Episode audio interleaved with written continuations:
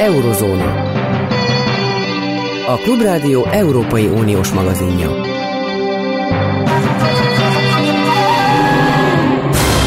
Jó napot kívánok, Zentai Péter vagyok.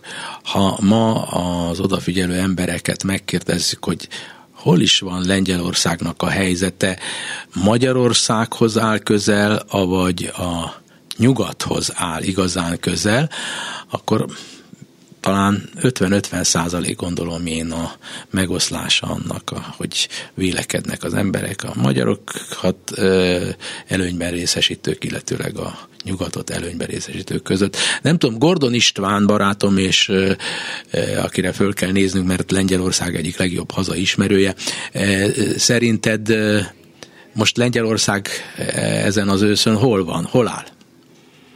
Lengyelország lényegében nem változott, úgy Isten igazából az egyetlen egy változás a mindennapokban, hogy három hét múlva itt vannak a választások. Parlamenti választás, és az alapjaiban meghatározza lengyelek, Lengyelország mindennapjait, és ha a politikában bármilyen lépés történik, legyen az akár külpolitika, vagy gazdaságpolitika, bármi, minden a választásokban kell keresni.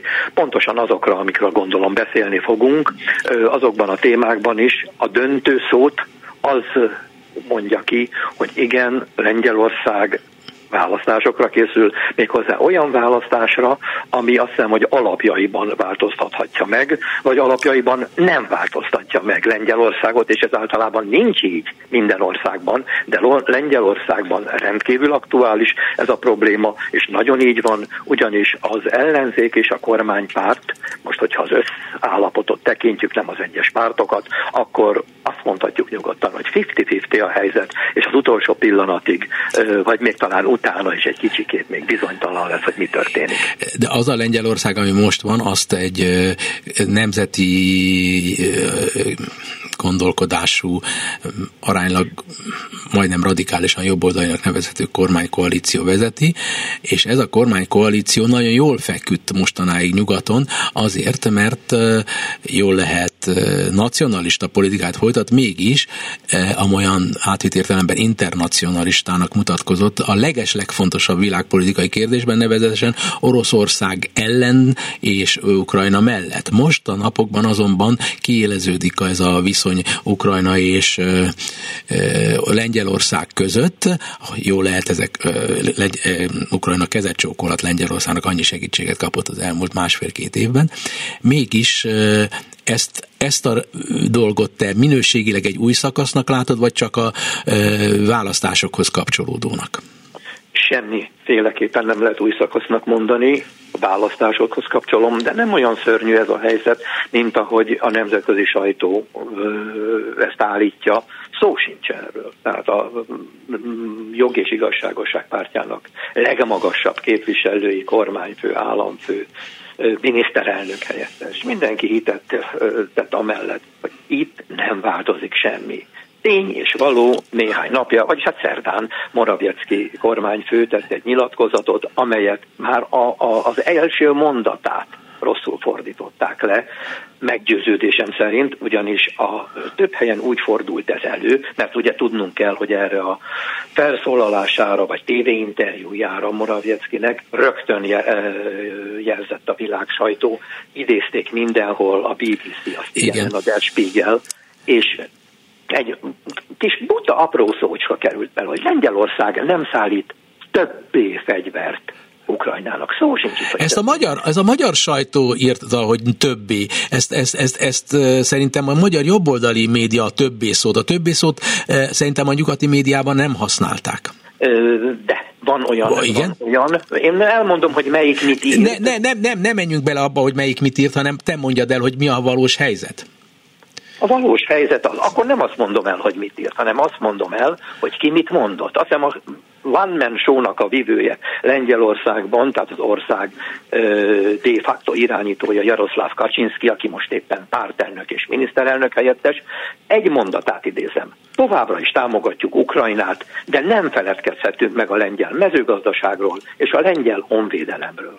Azt hiszem ezzel hitetted, hogy mi van, mert Lengyelországban is egy, mond, egy ember mondja meg, hogy mi legyen. De tudok még idézni más Értem, hát akkor ezek szerint elég. ott tartunk, hogy, hogy, hogy a lengyel mezőgazdaság, tehát a hangsúly a lengyel mezőgazdaság és a választás. Mert a lengyel mezőgazdaságban dolgozók ugye egy nagyon fontos támogatói tömeget jelentenek a jelenlegi kormánykoalíció számára. Legfontosabb. De vajon a búza, a gabona, a kenyérgabona, kérdem én, az a termés, az a kis gazdáknál van, vagy nagy gazdáknál van. Mert hogyha például kis gazdáknál, hát akkor, akkor van jelentősége, de hát hogyha úgy, mint nálunk, akiket most sajnálunk, azok dús gazdag, nagy gazdák, a, a gabonatermők, termesztők, úgy mutatják be, mint hogyha ők szegény kis magyar parasztok, akik éjjel-nappal ott vannak a, a, a búzamezőkön.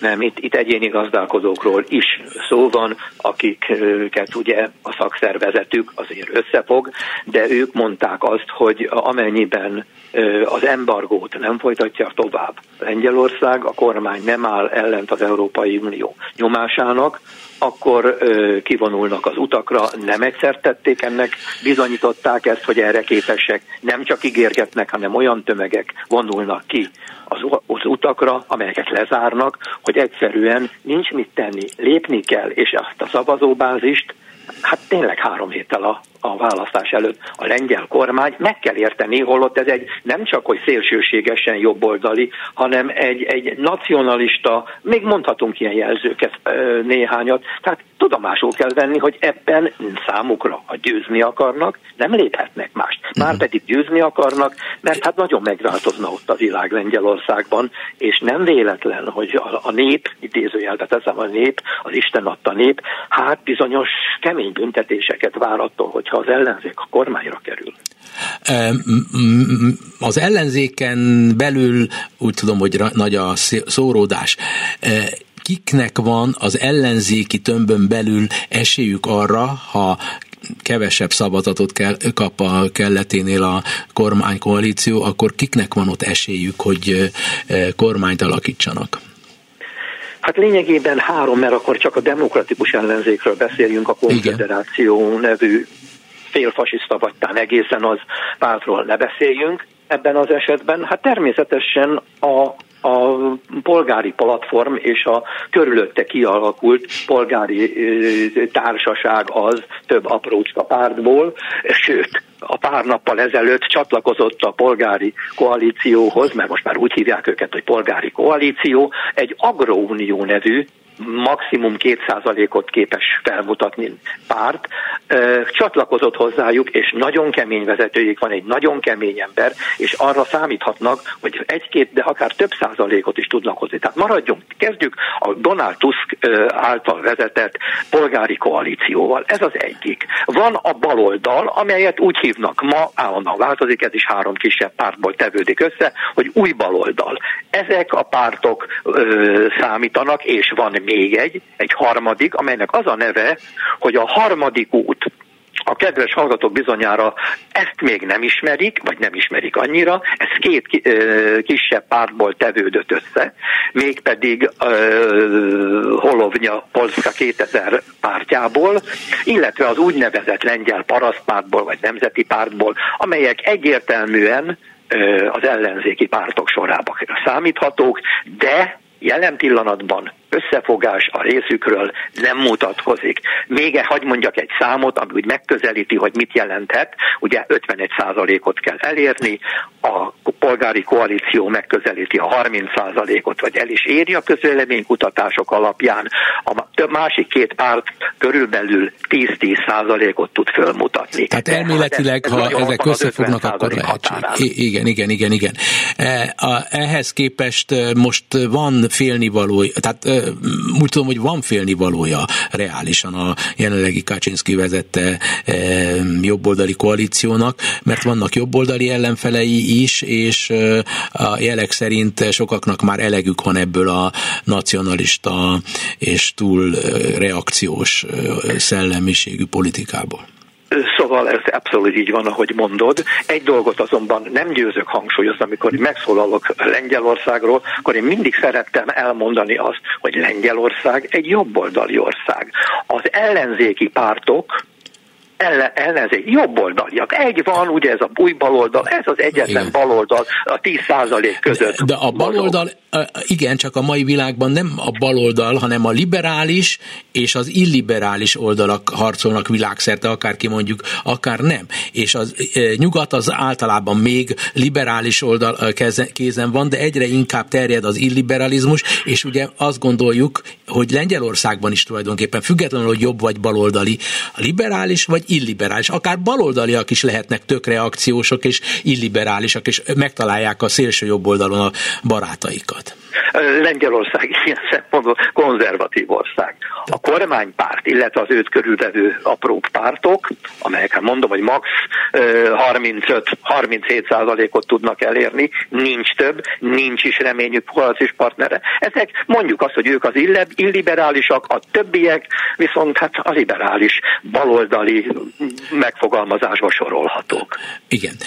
Na most a, a Kaczynski féle tömbön belül létezhet-e egy olyan hasadás, a, ha maradnak is kormányon, amelyik a úgymond nyugatosok kevésbé nacionalisták, és a nagyon nacionalisták kör, között történne meg. Tehát mondjuk Kaczynski megöregszik, már elavultá válik, nem divatos, és látsz-e például Dudában vagy a Moravieckiben valamiféle nyugatosságot?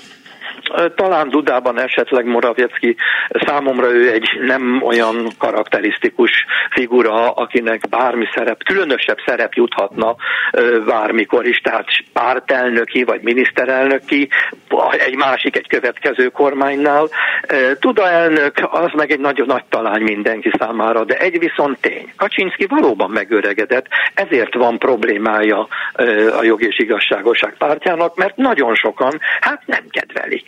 Na most a másik dolog az, hogy a jog és igazságosság pártja nem rendelkezik a parlamentben kétharmaddal, mint Magyarországon az Orbán kormány. Igen. Ez azt jelenti, hogy nem tud olyan döntéseket hozni, nem tudja minden akaratát keresztül vinni, sőt, jelentős mennyiségben a felsőház, a szenátus, az visszautasítja első olvasásban általában azokat a törvényjavaslatokat, amelyet a Szejm már elfogadott. Tehát itt megy egy tilitoli ide-oda, de ott azért ez érthető, és a másik, ami nagyon nagy különbség, a sajtó.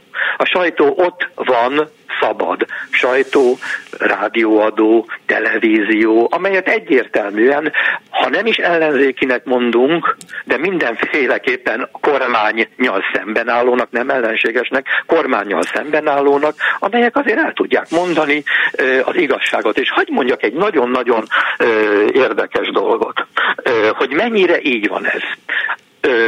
Van most Lengyelországban egy ügy, nem a mai beszélgetésünknek a témája, mégpedig az, hogy egy hatalmas megvesztegedési vízumbotrány van Lengyelországban. A közmédia, ugyanúgy, mint Magyarországon, nem hoz nyilvánosságra ilyen dolgokat, amennyire csak lehet, és ameddig csak lehet, titkolják ezeket. Az ellenzéki politikusok meg, megfordulnak a televízióban, de ahogy erre rá akartak térni, abban a pillanatban nem, nem tudtak, nem tudták elmondani a mondani valójukat, de, és itt van a nagyon nagy különbség. Van a szenátusnak tehát ez a felsőház, az elnöke, aki egy ellenzéki politikus. Harmadik közjogi méltóság, ami azt jelenti, hogy neki törvény adta lehetősége van akkor, amikor akar megszólalni a köztelevízióban. És most megszólalt, és az egész ország úgy, ahogy van, ebből a nagyon komoly és nem rövid felszólalásból, megszólalásból a lengyel köztelevi, közszolgálati televízióban megtudhatta, hogy egy óriási világra szóló botrány van Lengyelországban. Most hát ezt akartam hangsúlyozni, hogy azért ott mások a játékszabályok abszolút, Lengyelországban. Abszolút, abszolút. E, ezek után e, visszatérve a kiinduló e, problémához, alig ha várható az, hogy Lengyelországban nem lesz, nem marad egység Ukrajna mögött, pontosabban Oroszország veszélye ellenében. Tehát ezt mindenki érzékeli, hogy a játék abban a térségben a lengyel szuverenitás, szabadság ellenében megy. Ha oroszok részéről és Ukrajna védi akar közvetetten a lengyel szabadságot. Szóval egyetlen egy dolog biztos. A és ezért ez bántja a lengyel politikusokat, a kormánypártiakat is, és ezért tiltakoznak, hogy a 13 órás hírekben hallottam, Rau külügyminiszter igen, igen, igen. felemelte szavát. Nem. Lengyelországban egy valamiben van majdnem teljes egyetértés és szolidaritás. Orosz ellenes az ország amely az ország történetének ismeretében abszolút érthető, én nem azt mondom, hogy elfogadható, de érthető, és ez nem a múlt tört, tegnap története, nem a tegnap előtti, hanem évszázadok alatt felgyűlemlet ellenszem. Igen, igen, de azért a modern oldal az nyilvánvalóan Putyin ellenes, és a Putyinban látja a hitleri eh, megmozdulásokat, és nem, nem, nem orosz, mint eh, nyilvánvaló, hogy vannak nacionalisták, akik az orosz embereket is gyűlölik, de azok nyilván kisebbséget alkotnak, mint ahogy a világ minden részén. Tehát itt most már így ez így van. De minden esetre nem szomorítottál el Lengyelország jövőjét illetően, nem. úgyhogy nagyon örülök annak, hogy ezt elmondtad, és hogy szélesebb körökben is ismerté válik az, hogy... Még egy apróságot hadd mondjak, hogy az a bizonyos félfasiszta, fasiszta párt, a konfederáció, Igen. az az a párt, amely ö, esetleg kapcsolatba kerülhet a választások során, koalíció gondolata is felmerül a PISZ-szel, a ö, jog és igazságosság pártjával. Tehát ott van az egyetlen lehetősége a PISZ-nek, amely csak az utolsó pillanatban derülhet ki, hiszen jelen pillanatban tagadják. És hogy mi az érdekesebben? Az, hogy az egyetlen erő Lengyelországban, ez a konfederáció, amely ukrán ellenes. Ha nem is vér, vérfakasztóan ukrán ellenes, de ők na most Igen. nekik is akarnak kedvezményeket tenni, bizonyos fokig a jelenlegi kormány tagjai, maga a kormány, tehát ezért, és ez a politika, ez érthető. Világos, csak annyit ugye igen vagy nem, hogy a, emellett orosz ellenes is a konfederáció, nem csak ukrán ellenes. De természetesen, igen. Hát ez, igen. Ez, ez az, amit itt nem értenek meg, hogy itt a lengyel történelemből következik egyfajta ukrán ellenesség is, óriási, és egy nagyobb óriási. orosz ellenesség, értem, de azok nem lesznek Putyinnak a kiskutyusai. Nem, soha nem lesznek Putyin csatlósai, soha. Értem. Nagyon érdekes volt. Köszönöm Gordon Istvánnak, hogy velünk volt. Szervusz. Én is köszönöm a lehetőséget. Szervusz. Egy másik nagyon fontos számunkra, nagyon fontos országban, Szlovákiában is közelednek a választások, sőt, előbb lesznek, mint Lengyelországban. Üdvözlöm Cimmer Gábort, a magyar szó Szlovákiában tekintélyes újságírónak számító munkatársát. Jó napot kívánok! Jó napot kívánok, és üdvözlöm a kedves hallgatókat is! hallgatta a végét ennek a beszélgetésnek. Szlovákia többé-kevésbé alapvetően olyan demokratikusnak nevezhető ország a nyugati mércével mérve, mint ahogy Lengyelország is az tulajdonképpen, amennyiben nincs meg az a rész, hogy, hogy valakinek lehetősége legyen kisajátítani az egész hatalmat de facto, ugye? Ez valóban így van, tehát hogy Szlovákia is gyakorlatilag egy klasszikus nyugati demokrácia berendezkedésével működik, egy parlamentáris demokráciáról van szó. Nem is egy oly nagy ország itt az Európai Unió közepén, hogy itt most valaki valaki átvegye ebben a hatalmat, akár kívülről vagy belülről egy klasszikus demokratikus intézményekre épülő európai országról van szó. Igen. Most nálunk sokaknak tetszett, tetszik, sokaknak nem tetszik. Ficónak a nevével fémjeleznek valamit, amihez hozzákapcsolják a magyar miniszterelnöknek a nevét. Ez számomra röhely. Hát hogy lehet egy, egy, egy, Ficó, aki annyi rosszat tett a magyarokkal, a magyar kisebbséggel, hogy lehet az ma egy, egy Magyar Nemzet című napnak, vagy a, a lapnak, vagy az összes kormánypárti lapunknak egyfajta ilyen olyan, mint a Fradi, hogy szurkolnunk kell neki. Mi, mi, hogy, hogy, milyen világ ez nálunk? Nem értem, de ezt öntől kérdezem, nem tudom miért öntől. Ezt talán uh, én vagyok a legkevésbé hivatott megválaszolni. Igen, hát ha kívülről látja a, a mi lelkünket. Hogyan alakultak úgy Magyarországon a folyamatok, hogy uh, odáig jutottunk, vagy hát jutottak Magyarországon, hogy a magyar kormány által irányított kommunikációs csatornák és médiumok azok jó színben tüntetik föl Robert Ficot. Erről egyébként egy nemzetközi kutatás is készült a napokban, amely a magyar kormány által irányított sajtó tartalmát is vizsgálta, és ebből az látszik, hogy Robert Ficot mindig egy erős, megbízható vezetőként mutatják be a magyar kormányhoz közeli sajtóorgánumok, és nem ejtenek szót a Ficóhoz, illetve hát a kormányához, a jelöltjeikhez köthető különböző korrupciós botrányokról, vagy egyéb botrányokról. Ugye érdemes megemlíteni, hogy a 2020-as kormányváltás óta a szlovák bűnüldöző szervek, illetve ügyészség és bíróságok tevékenysége nyomán már 42 bírósági ítélet született olyan személyekről, akik akiket a Ficó kormányok neveztek ki annak idején a tisztségükbe, és általában korrupció vagy hasonló visszaélés miatt született ellenük uh, ítélet, legtöbbet, vagy több sok esetben jogerős ítélet, de még nem minden esetben jogerős ítélet. Tehát, hogy ezek a uh, tények a magyar kormány médiában nem jelennek meg. Mindezt, uh, hogyha mégis elkezdenék azon gondolkodni, hogy miért lehet ez így, talán azt a választ lehetne erre adni, hogy a magyar kormány arra számít, hogy a Robert Fico vezette Smer az megnyeri a jövő héten szombaton, azaz szeptember 30-án esedékes parlamenti választást Szlovákiában, és azután sikerül is kormányt alakítani a Smernek, és így egyfajta szövetségesként számíthat az Európai Unióban, a nemzetközi szintéren a szlovák kormányra a magyar kormány, hiszen az ukra- ukrajnai háború kitörése után a legközelebbi szövetségesét az Orbán kormány Lengyelországot, a lengyel kabinetet elveszítette. Így szüksége van egy, követ, egy újabb partnerre, akivel ugye akár az európai szintéren ezt a kölcsönös az európai intézmények által az adott országra kiszabott szankcióknak a másik általi megvétózását, tehát ezt a játékot játszani fogják, vagy képesek lesznek játszani, és ehhez szüksége van a magyar kormánynak Robert Ficóra, mint egyfajta partnerre. És ugye Robert Fico az utóbbi időszakban úgy is profilálta át magát, mint aki már nem annyira nyugatpárti, aki már nem egyértelműen euróatlanti beállítottságú, egyébként korábban erről nem lehetett kétség Fico kapcsán sem, hiszen tíz évvel ezelőtt arról beszélt még, hogy Szlovákiát az Európa magjába szeretné vezetni, tehát Európa központjába szeretné vezetni.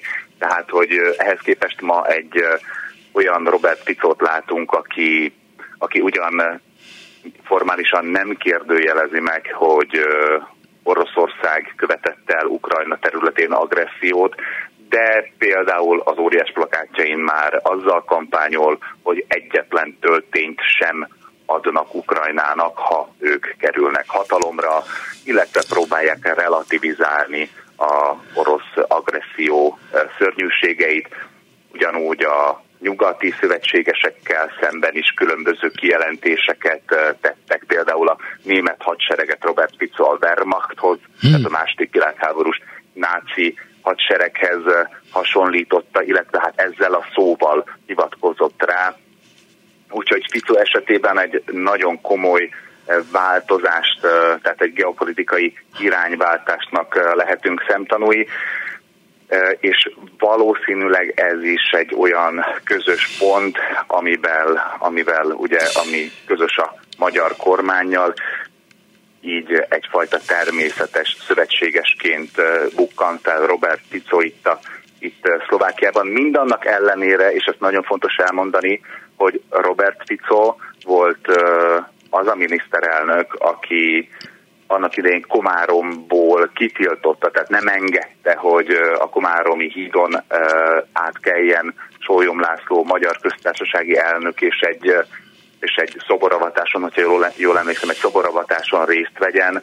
Robert Fico volt az, illetve az ő kormánya, az ő belügyminisztere volt az, aki meghurcolta Marina Hedviget, ugye a Nyitrán megvert magyar diáklányt, akik minden valószínűség szerint hát szlovák skinheadek vertek meg nagyon csúnyán, és a szlovák hatóság azt próbálták bebizonyítani, hogy a diáklány saját magát verte meg.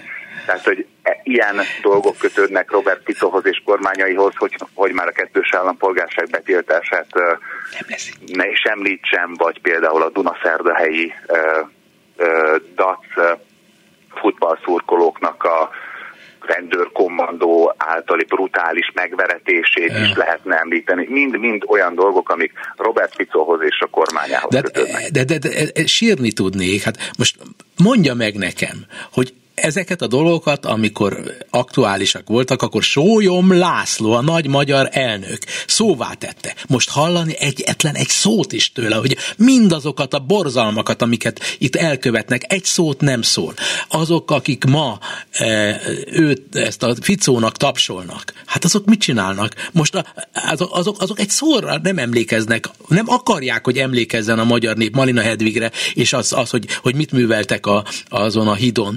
Tehát ez egész, hát ez elő, így ebben a formában, hogy most elmondom, előfordulhat Szlovákiában, hogy a média, közmédia elhallgatja azokat a dolgokat, amelyek number one, egyes számú botránynak számítottak három évvel ezelőtt? Hát, Vagy öt évvel ezelőtt? Ez, Szlovákiában ez természetesen nem fordulhat elő, tehát a, ha a közmédia műsorait veszem számba, de akár az országos kereskedelmi média felületein is, tehát hogy ezek a ezek a tények úgymond felidéződnek, tehát vannak olyan szereplők, akik ott legalább felidéződnek. Felidézik, Igen. És hogy ezek közül talán egyet kiemeljek. De most ne, egy pillanat. Ez... E, Gábor, egy pillanat, mert most még híreket mondunk, és utána folytatjuk. Elnézését kérem, jó? Folytatjuk itt ennél a pontnál. Köszönöm. Eurozóna. A Klubrádió Európai Uniós magazinja.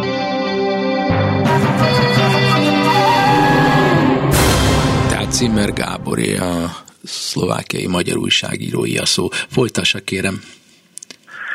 Ugye a hírek előtt arról beszéltünk, hogy a magyar kormány médiában a jelenleg ellenzékben lévő Robert Fico, korábbi szlovák miniszterelnök ről olyan információk jelennek meg, amelyek inkább pozitív színben festik őt le, erős vezetőként ábrázolják, míg a valóságban Robert Fico nevéhez nagyon sok olyan hát mondjuk atrocitás is köthető, ami kifejezetten a szlovákiai magyar kisebbség, vagy általában a magyarok ellen irányult. Tehát ilyen volt például, amikor a magyar köztársasági elnököt a Igen, kormány ezt... nem engedte, hogy belépjen Szlovákia Igen, területére. ezt á, meg a Marina Hedviget is átbeszéltük. Tehát most... Marina Hedvigről. Na most az a helyzet ugye, hogy Szlovákiában nem marad ez, hogy mondjam, vízhang nélkül, hogy a magyar kormány ilyen módon ábráz, vagy a magyar kormány médiumai ilyen módon ábrázolják Robert Ficót.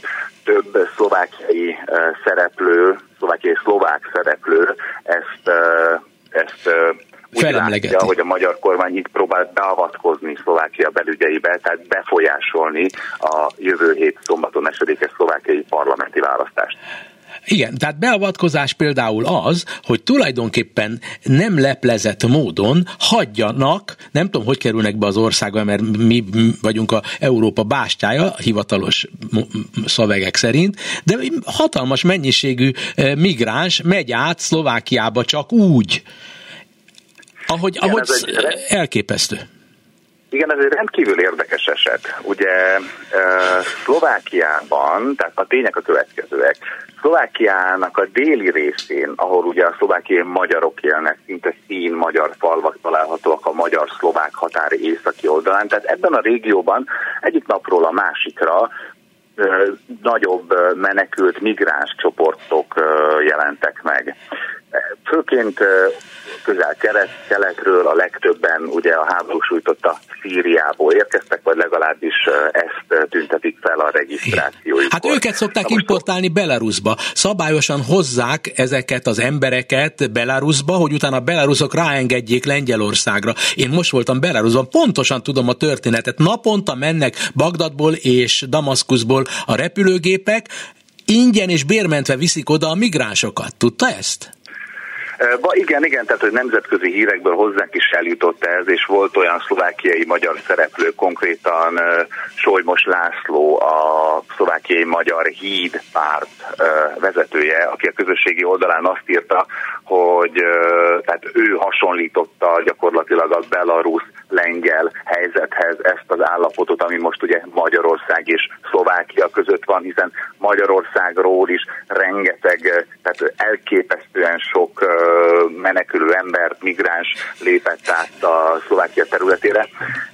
Csak hogy mondjak néhány számot, tehát hogy tavaly, amikor ugye Szlovákiában nem készültünk parlamenti választásra, akkor ilyen átlagosan havi ezer főt regisztráltak a hatóságok Szlovákiában, akik a közel-keletről valamilyen úton, módon eddig az országig jutottak, és akkor itt folyamodtak menekült státuszért, vagy legalábbis itt regisztrálta őket a, az idegenrendészet. Tehát havonta ezer főről beszélünk. Most a parlamenti választás előtt 30 ezer ember érkezett Szlovákiába. Elképesztő. 30 ezer ember Magyarország irányából, és mindenki számára egy óriási kérdőjel, hogy mi történt Magyarországon, hogy az, ami eddig átlagosan ezer fő volt hirtelen a választások előtt. De te, ezt nem is értem, Magyarországon erről nem beszél senki. Még arról sem beszélnek Magyarországon, hogy Ausztriába is átengedik őket, de hogy kerülnek ide? Hiszen mi vagyunk a nagy e, kerítés, a, a, a vas, vas kerítés, a, a, az új e, bombabiztos ország. Ezt szoktuk mondani hivatalosan. A magyar népet erről nem, sen, senki nem tájékoztatja. Hát ezt is el tudom képzelni, tehát hogy túl Hát tudja, hogy nem tájékoztatják, hát nem arról... olvasok erről semmit. De, de te, teljes mértékben ez egy, ez egy hírzárlatos e, dolog Magyarországon, tuti. Tehát valószínűleg nem túl sok információ kerül erről ki. Volt olyan szlovákiai közszereplő, aki azzal gyanúsította meg, konkrétan egy parlamenti képviselő, azzal gyanúsította meg a magyar hatóságokat, hogy ez az egész folyamat, tehát hogy minden valósi, valószínűség szerint a szerb-magyar határtól Magyarország területén át egészen a magyar-szlovák határig a menekülteknek, migránsoknak az útja, az gyakorlatilag a magyar hatóságoknak a tudtával történik, Persze ez egy gyanúsítás, amit... Ja, igen, de, de, de mondja, mondja, mondja valaki erre vonatkozóan bármilyen ellenérvet. Hát senki nem mond ellenérvet, Hát ők tudják, hogy miket írnak Szlovákiában, tudják, hogy mi a szlovák probléma. Hallott ön arról egy magyar hivatalos nyilatkozatot, hogy, hogy itt, itt ilyen probléma van?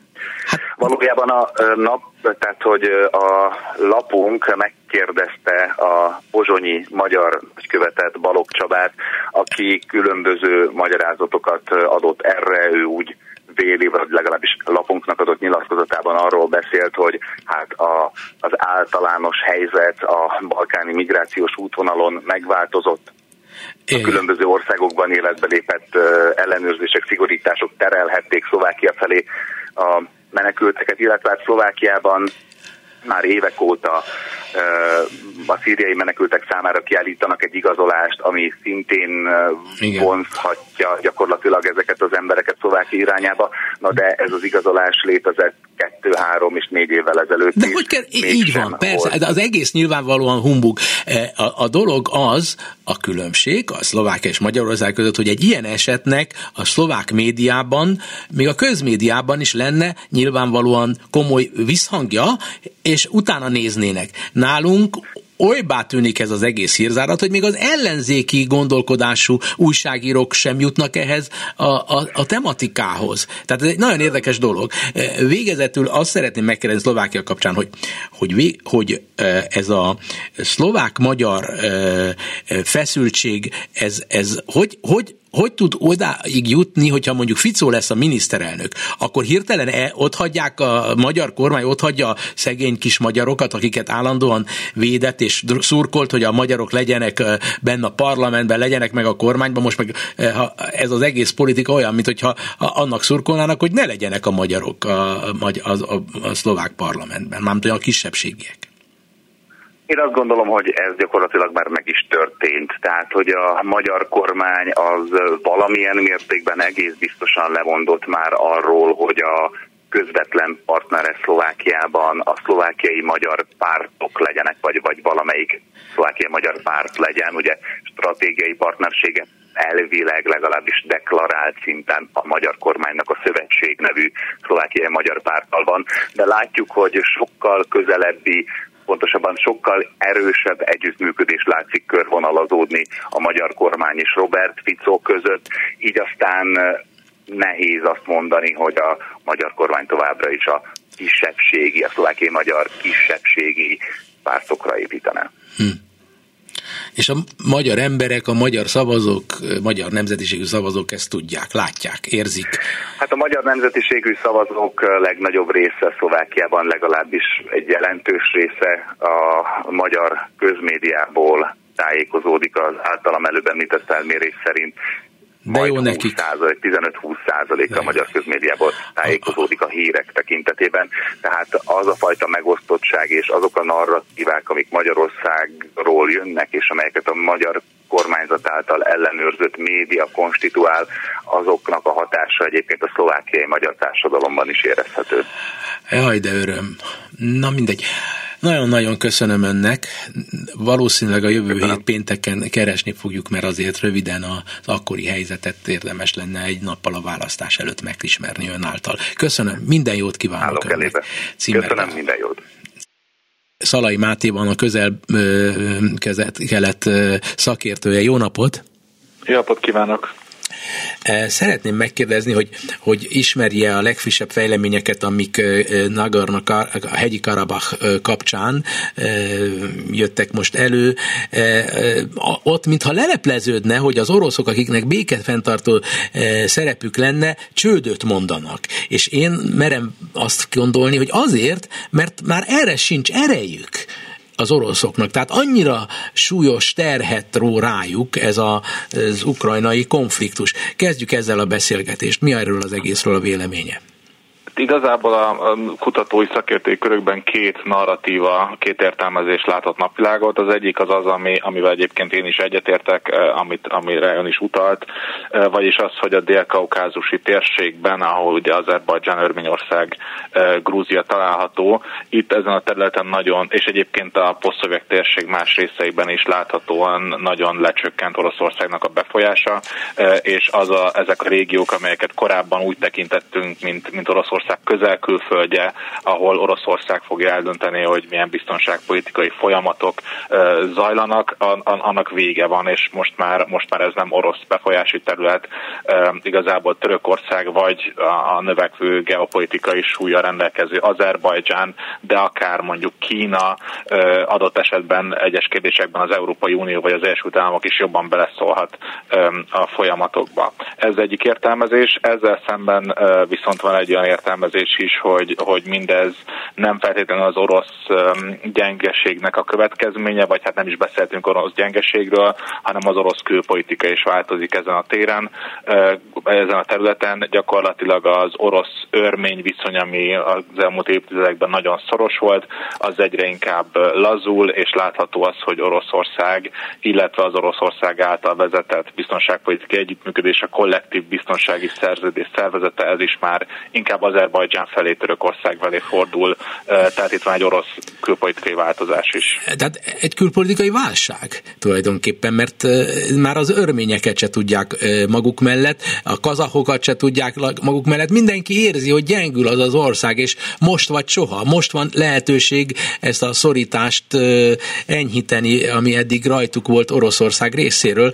Tehát ha, ha hinnék ezek az országok, hogy Oroszország meg fogja verni nagyon Ukrajnát, akkor nem csinálnák ezt? Ezzel egyetértek, én, én is azt gondolom, hogy, hogy az első narratíva, tehát az, hogy Oroszország gyengül, az annak nagyobb a magyarázó ereje, és hát a kettő narratíva egyébként nem is zárja ki egymást, tehát lehetséges az, hogy, hogy és valószínűleg az is történik, hogy ezt a válságot érzékelve Oroszország is változtat a külpolitikáján, de ahogy a mostani um, orosz, vagy bocsánat, mostani Nagorno-Karabahi eseményekből is láthatjuk, az, hogy Oroszország garantál mondjuk egy, egy tűzszünetet, vagy pedig orosz békefenntartjutók választják megtámadják az azerieket és az örményeiket, azokat az, az ma már nem jelent semmit gyakorlatilag. Uh-huh. Az örmények szenvedés története a gyakorlatilag az egész történeti szenvedés történet az ezzel a Nagorno-Karabahi történettel folytatódik, vagy ez egy másik dolog, ez nem olyasmi, mint ami egy ilyen népírtásos valami, jól lehet Örményországban ezt állítják. Hát igazából az örmény narratív az egész kérdésben az, az egyértelmű párhuzamokat von, vagy hát egy, egy folyamatként ér, értelmezi az örményekkel szembeni ö, évszázados visszaéléseket, ugye még az oszmán birodalom felbomlásától kezdve a Szovjetunión belüli problémákon át a mostani helyzetig. Ugye ezt azért is könnyű megtenniük, mert egyrészt valóban helyi jogvédők ö, jelezték azt, hogy, hogy, hogy nagyon nagy visszaélések történnek az örmény lakossággal szemben, az azeri állami narratíva is eléggé dehumanizáltan mutatja be a helyi örményeket, tehát kutyáknak nevezi mondjuk az ellenállókat, stb. Harmadrésztről hm. pedig ugye aláhúzhatjuk Törökországnak a nagy szerepét a konfliktusban, amelyik ott van Azerbajdzsán mögött, és katonai, politikai támogatást nyújt számára. Az irániak, akik a közelben vannak, azok most leállítottak minden légiforgalmat, mind a két országgal, Örményországgal és Azerbajdzsánnal. Van valamilyen kapcsolódási pont Irán és eme közvetlen térség között, konkrét térség között? Abszolút van Iránnak, ez egy nagyon fontos szomszédos régiója gyakorlatilag, ráadásul nem csak geopolitikai okokból fontos az, hogy, hogy az ország északi határain túl melyik állam húzódik, de azért is fontos, mert Iránban rengeteg azeri etnikumú ember él, ugye sokan szoktak utalni rá, hogy, hogy igazából Iránban több azeri él, kb. 12-20 millió, hm. mint Azerbajdzsánban, ahol mondjuk 8 millió vagy 8 milliónál kicsit több. Igazából amitől Irán elsősorban fél, az az, hogyha az azeri örmény hatalmi egyensúly nagyon elbillen Azerbajdzsán javára, és ezt Azerbajdzsán felhasználja arra, hogy területeket szerezzen, eh, ami ugye történik is most jelen pillanatban, akkor eh, a, a könnyen kialakult egy olyan helyzet, hogy, hogy Iránnak északról megszűnik a határa Örményországgal. Ugyan még nem itt tartunk, mert Nagorno-Karabaknak és a környező vitás területeknek az elfoglalásával még ez nem következik be, de hogyha az azeriek nagyon, nagyon magabiztosakká válnak, akkor lehet, hogy ezeken a területeken is lépnek, ez pedig geopolitikai nagyon nagy veszély lenne. De, de miért, miért fontos az örményeknek, hogy pontosabban az azerieknek, hogy legyen örmény határuk? Az irányáknak fontos, hogy legyen örményhatáruk azért, hogy, hogy a kereskedelmi ö, útvonalakat fenntartsák, hogy legyen ez a geopolitikai mozgásterük. Azért Irán és Azerbajdzsán kapcsolata az elég problémás tud lenni gyakran, ugye egy ilyen ö, szeretet-utálat viszony van ö, ezek között az országok között. Ráadásul ugye az azeriek magukat is ö, töröknek tartják, tehát Törökországnak egy nagyon szoros szövetségeseiről van szó, és hát tudjuk azt, hogy Törökország és Irán az, az erősen ö, ö, tudnak vetélkedni egymással, és csak, hogy még egy plusz dimenziót hozzak be, azt is tudjuk, hogy Azerbajdzsán és Izrael között van egy biztonságpolitikai együttműködés, ezt nyilván Irán nagyon rossz szemmel nézi. Igen, nagyon erősnek látszik ez az izraeli együttlét, vagy támogatás Azerbajdzsánnak, de most ezt az egész dolgot merjem összekapcsolni, vagy nem merjem összekapcsolni azzal, ami Izrael és Szaudarábia között történik. Ugye Szaudarábia konkurense Iránnak, bizonyos tekintetben Törökországnak. Törökországnak konkurense Irán, és bizonyos tekintetben Szaudarábia. De most Izrael pedig megpróbálja önmaga öncéljait kiterjeszteni, expandálni, és neki egy óriási bravúr lenne, hogyha a Szaudarábiával a jelek szerint fogja is tudni, összeáll valamilyen szorosabb kapcsolatba kerülnek. Így van, ráadásul most már azt lehet látni Izrael és Szaudarábia között, hogy a két fél az egymás irányába való közeledés ezt teljesen fölvállalja. Tehát még egy diplomáciai kapcsolatot nem létesítettek, de már mindkét országnak a vezetői teljesen nyíltan beszélnek. Hát most arról, a koronaherceg, maga a koronaherceg ismerte el, hogy akárki legyen kormányon, már csak napok, hetek kérdése, hogy e, teljesen normalizálják a viszonyt, és akarnak partnerek lenni rá ráadásul. Nyíltan. Így van. Ez, Így ez van. történelmileg bravúr. Abszolút, ez egy, ez egy elképesztően nagy fordulat, vagy egy elképesztően fontos fejlemény a közelkeltés, hát globális biztonsági szempontból is. Igazából Mohamed bin Salman, szaudi trónörökös azt is mondta, hogy napról napra Igen. közel kerülnek egymáshoz, amiről egyébként tudtak az ezzel foglalkozó kutatók, szakértők, de ezt publikusan nem vállalták föl eddig. Főleg a, a szaudiak nem vállalták föl. Így van, és ugye ennek azért van hatalma, önmagában is nagy jelentősége van, hogy a kezelket két regionális nagyhatalma közelnek egymáshoz, de azt is sokan előrevetítik, hogyha Szaudarábia elismerné az Izrael való, vagy elismerni Izrael államot és felvállalná a kapcsolatokat Izraellel, akkor az zöld lámpát jelentene rengeteg másik arab vagy muszlim ország számára, hogy, hogy ugyanezt megtegyék. Ugye mindez nagyon jól mutatja azt, hogy mennyire megváltozott Izraelnek a szerepe. Abszolút, tehát már nem az a kis életveszélyben lévő ország, de még ha ezt mondják esetleg az izraeliek, ez nem igaz. Ez egy, ez egy nagyon erős ország, bár most belülről meggyengült. Kíváncsi vagyok, hogy ha bejön ez a szaudi-izraeli kapcsolatfelvétel, és ezt világ előtt vállalják, akkor ez, ez tulajdonképpen jót tesz Netanyahu-nak oda-haza. Mindenképpen Benjamin Netanyahu miniszterelnök nagyon ügyes abban, hogy ezeket a külpolitikai sikereket lefordítsa belpolitikai tőkére. Nem csak egyébként a, a szaudiakhoz a közeledés, de az, hogy most Joe Biden amerikai elnöktől kapott meghívást a Fehérházba, ez is, ez, ezzel is mutatja, hogy mennyire, mennyire világhatalmi vagy világpolitikai tőkével rendelkezik, és mondjuk ezt az előző izraeli választási kampányokban láthattuk is, hogy Netanyahu föl tudja használni az emberi szemben. De, de Szaudarábia mégiscsak egy arab ország, és mégiscsak az arab tömegek bárhol vannak is, azok szolidárisak a, a, a palesztinokkal. Tehát azért cserében mégiscsak várunk valamit, hogy az izraeliek is adjanak valamit, mert azért ez nem mehet a végtelenségig, hogy, hogy, hogy ott, ott vannak a megszállt területeken nem tudom hány milliónyi arab ember, és azok, azok nem másodosztályú, sem, semmilyen osztályú polgárai, semmilyen országnak. Tehát az, az azt a megalázottságot nem lehet a végtelenségig tűrni.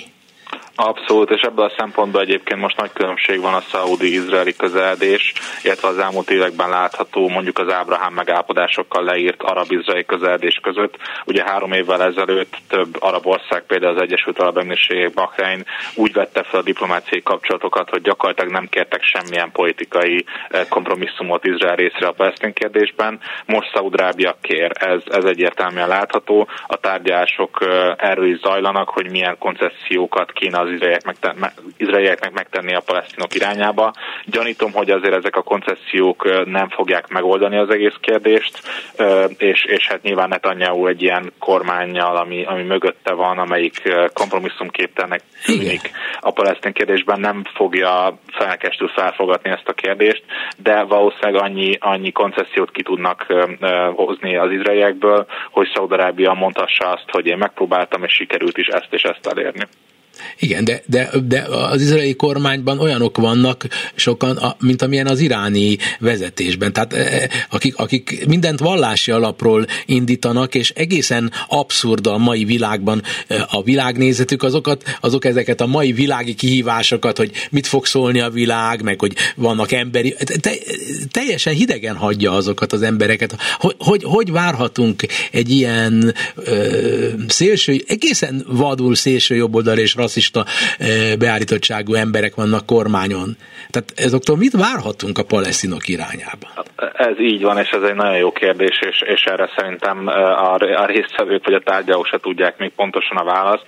Ugye nagyon fontos, azt szerintem a szaudi vezetés megtanulta azt az elmúlt évekből, hogy nem szabad új kapcsolatokat építeni, hogy, hogy azokat a, egy másik országnak az egy politikusára, vagy egy politikai frakciójának a szimpátiára építik. Ugye a Trump időszakban ezt láthattuk az Egyesült Államok Államok és Szaudarábia között, és ugyanakkor az négy évig nagyon jól működött, de utána látható volt, hogy ahhoz, hogy a Biden kormányjal érdemi együttműködés kialakuljon, ahhoz nagyon sok időt telt el, és a mai napig nagyon feszült ez a, uh-huh. ez a viszony. Na most Izraellel ugyanez kicsit a helyzet, nem lehet csak Netanyahu-ra építeni, muszáj lenne az egész izraeli politikai vezetést behozni ebbe a kérdésbe, és most nem csak a, a koalíciós partnerekre gondolok, hanem, hanem az államra is, és megtenni azokat az intézményi formákat, formákat. Én azt gyanítom egyébként, hogy ebből a szempontból nem lesz annyira nehéz dolga Szaudarábiának, hiszen már most van egy biztonságpolitikai együttműködés a felek között, tehát az izraeli hadsereg és az izraeli katonai titkosszolgálatnak biztos, hogy megvannak már a mai napig, a, vagy ma, mai napra is az intézmény kapcsolatai mm-hmm. szaudi kollégákkal.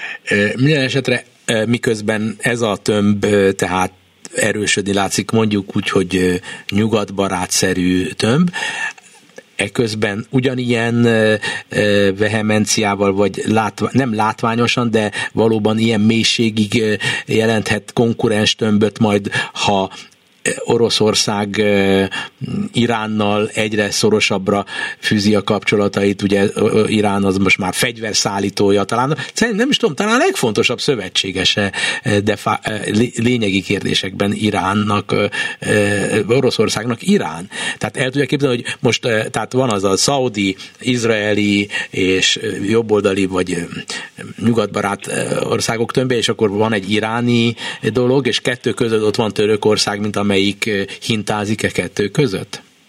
Hát így is felírhatjuk ezt a hatalmi konstellációt. Én lehet, hogy nem hívnám az izraeli-szaudi együttműködést egy, egy nyugatbarát tömnek, azért ők is Inkább nem is nyugatbarát, a maga igen, megvan a maguk feszültség az Egyesült Államokra. Így van, így van, tehát ezek abszolút öncélú szerveződések, de hát valóban vannak ilyen dinamikák. Ugye Oroszország szintén ebben a kérdésben egyensúlyozik, mert Szaudarábiával is muszáj jobban lennie, például az olajpiaci tárgyalások miatt, illetve más biztonsági okokból. Az orosz-izraeli viszony is, is elég szorosnak mondható nagyon sok biztonságpolitikai kérdésben, és hát itt van Irán, amelyik maga is igyekszik nyitni Szaudarábia felé és más arab országok országok felé. Ugye az év elejét jelentették be, hogy, hogy, hogy Irán és Szaudarábia és normalizálja a diplomáciai kapcsolatokat.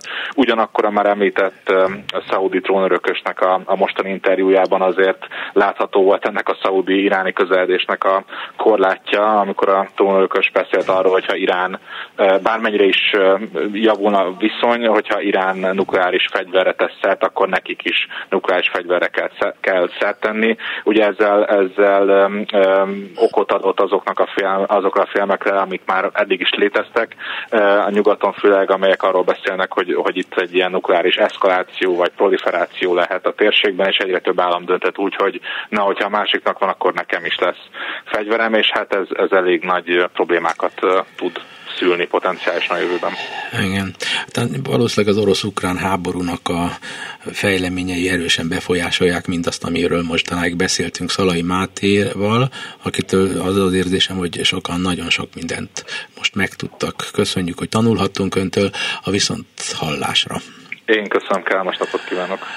Köszönöm a figyelmét minden hallgatónak, mégpedig Simon Erika Túri Lui és Bencsik Gyula nevében a Viszonthallásra. Önök a Klubrádió Európai Uniós magazinját hallották.